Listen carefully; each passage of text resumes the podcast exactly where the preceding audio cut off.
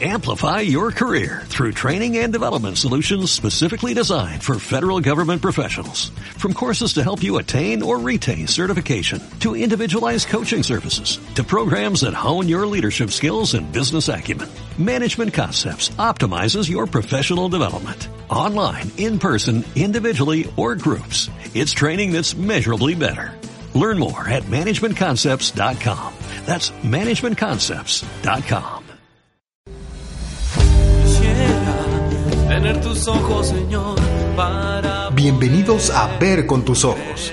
Comunicación con fe, católica y contemporánea. Conduce Maurilio Suárez. Queridos amigos, muchísimas gracias por acompañarnos en este espacio llamado Ver con tus ojos, en estos programas especiales del taller Descubriendo a Cristo. Hoy nuestra última sesión, la sesión número 9 y última. Benjamín, pasó el tiempo rapidísimo. Ojalá que con los frutos que usted, cuando comenzó a escuchar el primer, el primer episodio, eh, tenía como esperanza, ojalá que, que, se haya cumplido su expectativa. Pues amigos, yo les quiero decir que por lo pronto ah, para mí ha sido un gozo estar con ustedes, compartir. Eh, Maurilio, pues he aprendido mucho de ti, eh, tus intervenciones. creo que eso está padrísimo, ¿no? Estar presente en comunidad nos hace, nos hace enriquecernos. O sea, eh, créanme amigos que los temas han fluido, han fluido de lo que pues de la experiencia, claro, que tenemos como predicadores, como misioneros en, en Cristo, pero finalmente han surgido aquí cosas nuevas. Yo escuchando a Maurilio, de pronto, pues se me ocurren ideas, Maurilio escuchándome, de repente se ocurren ideas, y créanme que esto, esto es justamente a lo que aspiramos, a, los que aspiramos los católicos, que es hacer comunidad, hacer vida, a prosperar a partir de las enseñanzas de mi hermano a aceptar las enseñanzas de mi hermano y a crecer junto con mi hermano. Que creo que eso es, eso es la base fundamental de la comunidad cristiana. Esta sesión número 9 se llama Nuestra necesidad de la iglesia. Tema controversial sin duda. Yo he escuchado muchas veces cuando la gente me ve que tengo una vida de fe activa, me dicen, mira Maurilio, yo me, me gusta eso que veo, yo creo en Dios, pero no en la iglesia. Y me lo dicen católicos, ¿no? Creo en Dios, pero no en la iglesia. Y es un, es, es un sonar repetido y creo que alguna vez hasta yo mismo lo dije. Y dije, no, es que la iglesia está llena de, como toda institución humana, pues tiene ahí sus cuestiones muy políticas y sus jerarquías y demás. Y creo que no había yo entendido lo que es la iglesia. La palabra iglesia viene de una palabra en griego, que como usted sabe me gusta mucho el significado de las palabras, la palabra eclesia, que significa comunidad de creyentes. Comunidad de creyentes. Entonces, eh, el otro día yo reflexionaba con, con, con, un grupo en, en, en la iglesia y decía, a ver, ¿ustedes creen que Jesús necesitaba a alguien? Si Jesús era, era un hombre sabio, un hombre santo, un Dios hecho hombre, por Dios. Eh, necesitaba esos doce seguidores cabezadura que lo negaban, que lo traicionaban. ¿De verdad los necesitaba? Pues sí, si por lo visto no aprendían nada, no, no entendían nada. ¿Para qué necesitaba Jesús a esos seguidores? Y algo que hemos dicho, pues Jesús no, no viene a fundar una religión. Jesús nace judío, muere judío, pero le sobrevive una iglesia. Porque para poder experimentar y vivir el proyecto de Jesús es más fácil hacerlo en bola, en grupo, en pandilla, en comunidad. La fe individual, pues es fácil que se seca y que se muera. Entonces, por eso, nuestra necesidad de la iglesia. Vamos a ir tocando estos temas. Voy a, a, complementar un poco esto con las palabras de, de, San Agustín y si me permiten, incluso hasta le voy a aumentar, me voy a tomar la, la libertad de... de aumentarle a, a, la suma teológica. A, la suma, a no ser de Santo no, Tomás. No, le, vas a, le vas a, la República de Dios, no, a la ciudad de Dios. A la ciudad de, San, de Dios de San Agustín. De San Agustín, ¿no? Le voy a aumentar un poquito porque dice, este Dios que te ha creado sin ti, no te puede salvar sin ti. Y yo voy a agregar, este Dios no nos puede salvar sin los otros. O sea, eh, es fundamental para crecer y para ser maduros, aprender a convivir en la asamblea fundamental que es la familia. ¿Cuál es la primera iglesia en la que crecemos? Tu propia familia. Ahí en tu propia familia aprendes a perdonar o a ser rencoroso. Ahí en tu familia te enseñaron a ser tolerante o a ser intolerante. Ahí en tu familia te enseñaron lo que eran los valores de la fidelidad o tal vez te enseñaron el antivalor de la infidelidad. Allí en familia aprendemos cosas maravillosas, pero también aprendemos a pelearnos. O sea, la primer iglesia doméstica que tenemos es nuestra propia familia. Y amigos, yo te pregunto, ¿tienes la familia que te mereces? O sea, tiene esa familia, a ver, vamos a ver. Ese tío borrachín que es el que siempre sale con sus cosas, cuando está todo el mundo muy a gusto, de repente este tío se pone eh, con sus copitas arriba y empieza a decir incoherencias, necedades, pero ¿qué crees que es tu familia? Esta mamá que a veces es medio regañona, que te trae en friega, ese papá que a lo mejor es muy totalitario, es muy riguroso, o al revés, es mangancha, no lo ves, te, te compra tu vida a billetazos, en fin, tenemos todos los estilos de familias habidos y por haber. Sin embargo, es nuestra familia. Así es la iglesia. Y así es la iglesia. Una familia, una familia donde está el tío borrachín, donde está la tía que es criticona y metiche, donde estás tú que eres intolerante, impaciente, juzgón, pues estamos todos, todos con nuestros defectos, como estamos, aquí tenemos una iglesia.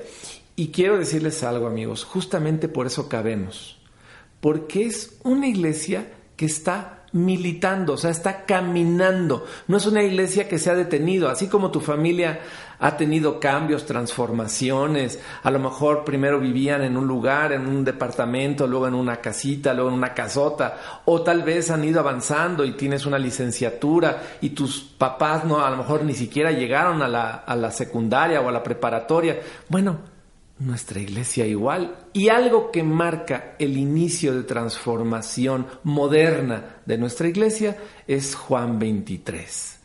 Es el Concilio Vaticano II, marca el inicio de una renovación familiar, donde este viejito que habían puesto después de Pío XII, como para que la Guerra Fría, a ver en lo que se acomodaba la Guerra Fría. Y Pero me quiero detener un, un poquito, Benjamín, porque tal vez tú y yo estamos muy familiarizados con el Concilio Vaticano II, pero tal vez quien nos escucha nunca había escuchado ni siquiera que es un concilio. Entonces, si me permites, voy a dar un, un pasito atrás. Termina la Segunda Guerra Mundial en 1945 y la reconstrucción de Europa todo lo que estaba sucediendo en el mundo hace que los católicos se replanteen la necesidad de transformar la iglesia, de que la iglesia sea distinta, de que la iglesia se adapte a los nuevos tiempos. Entonces, de manera sorpresiva, en 1959, el Papa Pío XII muere. No se esperaba la muerte de, de Pío XII y entonces se elige a, pues a un hombre muy sencillo, el hijo de unos, eh, de unos campesinos, Ángel Roncalli se llamaba, conocido como Juan XXIII, el Papa Bueno.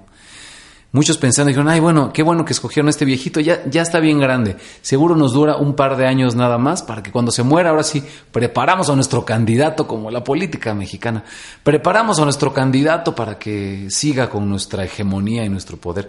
Y este viejito hace una cosa en el año del 58, cuando es elegido papa, que destantea a todo el mundo. La puerta santa, la puerta jubilar, se abre en el Vaticano solo cada 25 años, que es jubileo. En 1950, en 1975, en el año 2000, en 2015 o con fiestas muy, muy especiales. Pues este Papa en el 58 va y abre la puerta santa y dice, oiga, su santidad, pero ¿cómo abrir la puerta santa si no es año jubilar? Dice, ¿cómo no? Que entre en esta iglesia el Espíritu Santo. Fíjate nada más, el Papa reconociendo que la iglesia necesita una renovación. Hace un par de programas hablamos de la renovación que el Espíritu Santo nos da a nivel individual. El Papa se atreve a reconocer que la iglesia necesita ser reconfigurada desde dentro. La, iglesia jerárquica, los obispos, el Papa, los curas, porque lo que bien está diciendo Benjamín es que todos los que somos bautizados somos iglesia. Ahorita quiero hacer un, ejemplo con el fútbol. Me, recuerdas a ratito para que no se me olvide, porque no quiero dejar lo del, lo del Concilio Vaticano II. Convoca el Papa al concilio. Un concilio es una reunión de todos los cardenales y los obispos del mundo para tomar decisiones al respecto de la iglesia. No era una cosa menor, había que renovar la iglesia. Antes de 1958, antes de este concilio, la misa era en latín. El sacerdote estaba de espaldas al pueblo. Y este concilio trae, digo, visiblemente este par de cambios y muchísimas cosas detrás, una nueva manera de entender la relación con Jesús y con el otro, que hoy, quienes somos católicos, pues la vemos de manera muy tangible en el Papa Francisco. El Papa Francisco es el, es el primer papa que se forma como sacerdote después del concilio. Todavía Benedicto XVI, maravilloso papa al cual admiro profundamente, igual que San Juan Pablo II, eh, fueron papas que se formaron antes del concilio. Ellos en el 58 ya eran curas, ya eran sacerdotes. El, Papa Francisco no. El Papa Francisco entró al, al seminario después del Concilio Vaticano II. Entonces, se hacen algunas planeaciones, se juntan a los redactores y hay mucho trabajo previo y es rechazada la iniciativa del concilio un par de veces hasta que por fin, el 11 de octubre de 1962, se declaran iniciados los trabajos del Concilio Vaticano II. El Papa ya había muerto, Juan XXIII ya había muerto, algunos dijeron, ay, qué bueno que este viejito revoltoso ya se murió, eligen a un nuevo papa, Pablo o Paulo VI, Monseñor Montini, es elegido papa y dice, bueno, empezamos con el concilio, vamos a seguir con el concilio. Y el concilio es la, muchos la conocen como el nuevo Pentecostés, recordará la llegada del Espíritu Santo a la vida de los apóstoles. El concilio Vaticano II es considerado como un nuevo Pentecostés, la llegada del Espíritu Santo a la Iglesia Católica. Vamos a un corte y seguimos con esta apasionante historia. Ver con tus ojos.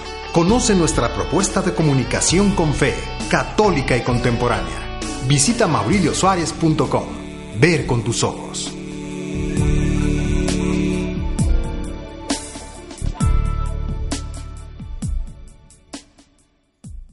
Gracias por continuar con nosotros en esta última sesión del taller Descubriendo a Cristo, tema 9 nuestra necesidad de la Iglesia. Estamos hablando del Concilio Vaticano II y la renovación de la Iglesia Católica desde lo más profundo, desde dentro. Eh, creo que Maurilio nos ha, nos explicado el tema con mucha abundancia, con mucha claridad y, mm, bueno, solamente agregar y avanzar en este tema que es la Iglesia. El Concilio Vaticano II es un concilio vaticano ecuménico. Esto es fundamental porque se incluye eh, en aquel tiempo al obispo anglicano, es incluido dentro de, esta, este, dentro de este trabajo de la iglesia, eh, a la iglesia del rito copto. O sea, en fin, son invitados eh, nuestros hermanos de otros ritos ortodoxos, anglicanos, en fin, son invitados a este gran concilio. Y fíjense lo que sucede. Eh, como nos decía, tal vez uno de los signos más claros, bueno, es que podemos tener una Biblia todos traducida a nuestro idioma, eso es muy visible. Ahora ya hay incluso Biblias traducidas a lenguas indígenas. Eh, a lengua maya, náhuatl, en fin. Este, Al idioma de, cada pueblo, de, cada necesidad. Exacto, ese es un signo. El otro, evidentemente, la liturgia, bueno, pues ahora ya la escuchamos al Padre de, frente y en nuestro idioma. La liturgia africana, O sea, la liturgia africana tardó todavía un tiempo en ser aceptada porque ellos están acostumbrados al baile, a los brincos, y bueno, pues a algunos preconciliares les costaba trabajo aceptar esto. Pero más allá de esto, amigos, fíjense, eh, Benedicto XVI, en aquel tiempo, Ratzinger, eh, Juan Pablo II mismo, este, eh, Carol Boitila, Hans Kyung, y muchos de los teólogos eh, como Yves Congar, Chenou, que son de una escuela teológica, dicen hay que regresar a las bases, hay que regresar al origen, al Cristo del amor, de la, del, al Cristo personal, al encuentro. A la alegría del Evangelio. A la alegría del Evangelio. Y gracias al Concilio Vaticano II pudimos ver cosas que no habíamos visto nunca históricamente. Los viajes de Juan Pablo II, esa evangelización en la que él se, se lanzó sobre la humanidad, es, un, es fruto de este Concilio Vaticano II. Otro es Benedicto XVI. O sea, tener un papa capaz de decir, ¿saben qué? Les entrego la batuta porque necesitamos que el Espíritu Santo continúe con su obra y yo no puedo. ¡Guau! Esa santidad, esa capacidad y esa humildad de Benedicto XVI, sincera, que, además es un hombre sabio, ¿eh? Increíblemente sabio. No tiene el carisma de, Juan, de, Juan, Pablo, II, o de Francisco, pero un hombre profundamente sabio. Y luego Francisco un papa que nos llama a una iglesia pobre para los pobres. ¿Qué tal, eh? El Concilio Vaticano II, organizado por un viejito que ya estaba más para allá que para acá, que lo pusieron para ver si se organizaban en la Guerra Fría, de pronto se le sale del guacal y organiza esta fiesta del Espíritu Santo, donde justo ahora, ya en, el, en la época en la que estamos, Hermanos, de verdad yo me siento muy orgulloso, muy orgulloso de pertenecer a mi iglesia católica, porque díganme, díganme un defecto, díganme un defecto de mi iglesia, yo lo comparto. Así que... Claro, cualquier defecto que me digan de la iglesia, no, lo vamos a debatir, pero fíjate que yo tomé la decisión hace tiempo de empezar de, a dejar de decir, es que yo no creo en Dios, creo en Dios pero no en la iglesia a construir una iglesia como yo la quiero desde adentro, no de afuera para adentro criticando, porque curiosamente quienes critican muchas veces a la iglesia católica son los católicos o somos los, los católicos. Le quiero, este es el ejercicio del fútbol que, que te pedía que me recordaras, qué bueno que yo me acordé. Un equipo de fútbol pierde, pierde el partido, le meten 4-0 y al final entrevistan al jugador.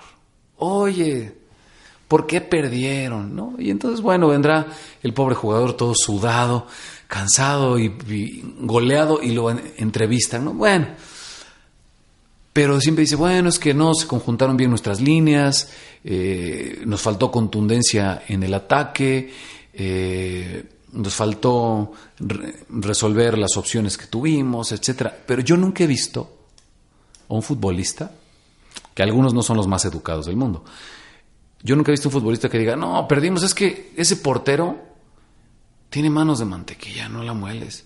El delantero parece que tiene dos pies izquierdos, es malísimo. Por más que le echamos ganas los de la media, los delanteros son pésimos. Yo nunca he escuchado un jugador de un equipo hablar mal de su propio equipo. Y sí lo he visto eso con los católicos. El católico hablando mal de la iglesia católica sin darnos cuenta que si nos bautizaron, nosotros somos de lo que nos estamos quejando. Los católicos poco comprometidos, los católicos incoherentes, los católicos que no dan testimonio, curiosamente, somos esos que, andamos critique y critique. Y la comparación que hiciste con la familia me encantó. La iglesia es una familia, pues hay miembros de la familia que nos llenan de orgullo y otros que nos dan penita, hasta penita ajena. Así pasa con la iglesia. Y la iglesia es sí los curas, sí el papa, sí los, sí los obispos, pero sí también la comunidad que hemos generado usted y yo ustedes y nosotros en este espacio de descubriendo a Cristo. Somos iglesia, somos una comunidad de creyentes, los que estamos aquí, los tres que estamos aquí, Benjamín, Martín los controles y un servidor, somos una pequeña comunidad de gente que está siguiendo el proyecto de Jesús y usted, gracias a Dios, se nos ha unido, somos una iglesia, no una, somos parte de la iglesia. Sí, esta asamblea donde nos comunicamos los bienes. O sea, eh, tenemos que ser generosos en nuestra familia. Uno de los grandes problemas de las fracturas familiares es que perdemos la capacidad de solidarizarnos con aquel miembro que más nos necesita. O sea, justamente em, eh, Juan Pablo, eh, perdón, Pablo escribe en su carta a los Corintios en el capítulo 12 nos dice esta imagen del cuerpo. O sea, somos un cuerpo.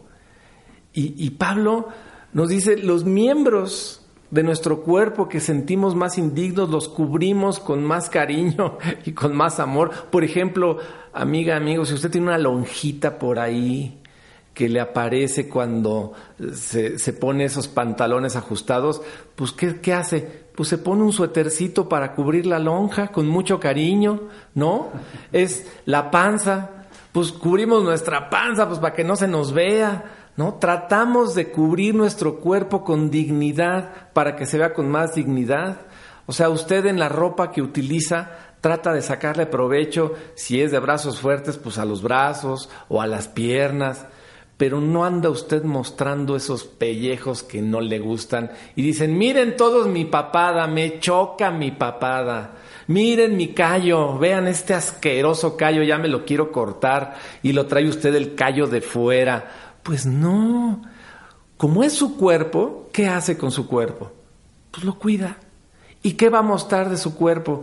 Pues va a mostrar a su cuerpo lo que siente más fuerte y va a tratar de cubrir, de procurar y de llevar al médico aquellas partes de su cuerpo que están enfermas o que están débiles. Vamos, eso es, esa es la iglesia. Por eso Pablo hace este símil del cuerpo que a mí me encanta, porque yo cuando oigo gente que critica a la iglesia digo, así deberían de hacerle con sus lonjas, con sus nachas caídas, con su papada, ¿no? Con, con ese, ahí la aleta, cuando están aplaudiendo, la aleta empieza a, aplaudir junto con todo. Pues no, la verdad es que alguien que quiere su cuerpo, que ama su cuerpo, pues lo protege, lo cuida, no lo critica, no se está mostrando este todo el tiempo ahí, ay, sí, mírenme, mírenme qué feo estoy. Pues no, para nada, le echa uno ganitas, ¿no? Trata de mostrar lo bueno. Bueno, pues yo les quiero decir, amigos, que, claro, no se trata de cubrir los defectos de la iglesia, pero tampoco se trata de magnimizarlos. O sea, es ser justos, ser equilibrados. Y si usted quiere mejores cosas en la iglesia, amigo, le propongo que se incluya en esta asamblea y nos ayude a cambiarla. Y no es defender la iglesia por defenderla, o sea, no es defender lo indefendible. Es que yo estoy aquí por la iglesia. ¿Qué, Maurilio, te, te mandó un obispo a que dieras este taller a través de los medios digitales. No. Yo estoy aquí porque alguien que creyó me transmitió su fe. Y ese a la vez estaba ahí porque alguien se la transmitió. Y así me voy hacia atrás, hacia atrás, hacia atrás y hacia atrás y llego a los apóstoles. Por eso la iglesia es apostólica, porque un apóstol que estuvo de la mano de Jesús creyó y se lo transmitió a otro y a otro y a otro y a otro hasta llegar a mí. Y ahora se lo transmitimos, porque tenemos la obligación de transmitir lo que hemos, hemos descubierto a Cristo, Benjamín y yo, y no nos podemos quedar callados. Espero que este espacio de nueve semanas le haya gustado, que lo haya disfrutado, que sí le haya servido para encontrarse y descubrir a Jesús. Benjamín ha sido un, un gran gusto y como dijiste, fuimos aprendiendo, fuimos complementando nuestra experiencia de amor con Dios. Gracias de verdad por, por, por compartir, mi querido Benjamín. Gracias, Martín, por, por, por la oportunidad de, de, operar en, este, pues en esta plataforma que hoy estamos compartiendo. Y sobre todo, gracias a Dios. Gracias a Dios que nos permite servirle a través de esto que tanto nos gusta, hablar de su palabra a través de los medios masivos de, de comunicación. Usted podrá escuchar todos los episodios de, de, de Sirviendo, no. Usted podrá encontrar todos los episodios de Descubriendo a Cristo en la página de mauriliosuárez.com. Los puede descargar de manera gratuita y siéntase con toda la confianza de descargarlos y repartirlos. Y, si tiene usted una iglesia en una ciudad, en un pueblito, bájelo para todos y ponga usted a escuchar a, la gente de su comunidad estos capítulos. Eh, échele usted de su cosecha con las preguntas. Siéntase con la libertad porque usted es la iglesia, porque juntos construimos este proyecto. Y pues muchas gracias, Maurilio, gracias por todo lo que ha sucedido aquí. Martín, muchísimas gracias por los controles, todo lo que pues has puesto, tu talento aquí, muy amable. De verdad que eh, haber compartido con ustedes ha sido pues como un banquete de alegría, un banquete en el Espíritu Santo, un banquete con Cristo, un banquete donde está el Padre. Y pues yo me despido diciéndoles justo lo que dice Jesús. Eh, Dice, si estos callasen, las piedras hablarían. Y hoy se ha cumplido esa profecía de Jesús. Las piedras. Aquí están dos piedras hablándole y gritándole con mucho cariño y diciéndole que Dios lo bendiga, cuídese mucho y que María, nuestra Madre, nuestra Virgen, la Morenita del Tepeyac, los acompañe siempre y ruegue por ustedes y sus necesidades. Pues ha sido igual un privilegio para mí estar con ustedes en Descubriendo a Cristo. Con esto concluimos. Y como siempre dejamos con una canción que nos ayuda a reflexionar de mi querido amigo Lalo Ortiz Tirado, Hacia lo Alto. Soy capaz de vivir, soy capaz de pensar y soñar y de decidir para actuar y de trabajar y crear. Soy capaz de amar y con otros compartir. Soy capaz de creer, de creer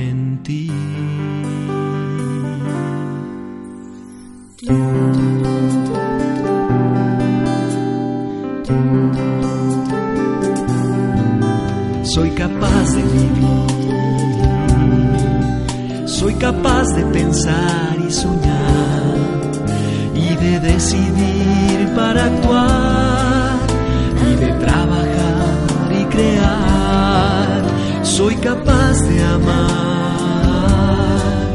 y con otros compartir. Soy capaz de siempre caminar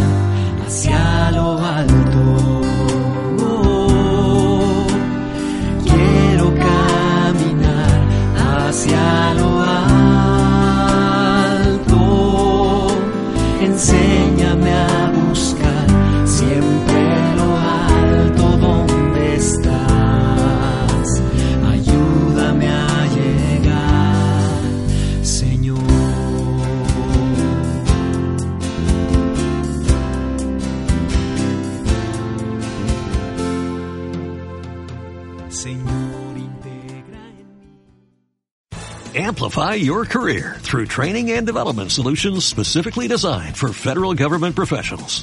From courses to help you attain or retain certification, to individualized coaching services, to programs that hone your leadership skills and business acumen, Management Concepts optimizes your professional development. Online, in person, individually, or groups. It's training that's measurably better. Learn more at managementconcepts.com. That's managementconcepts.com.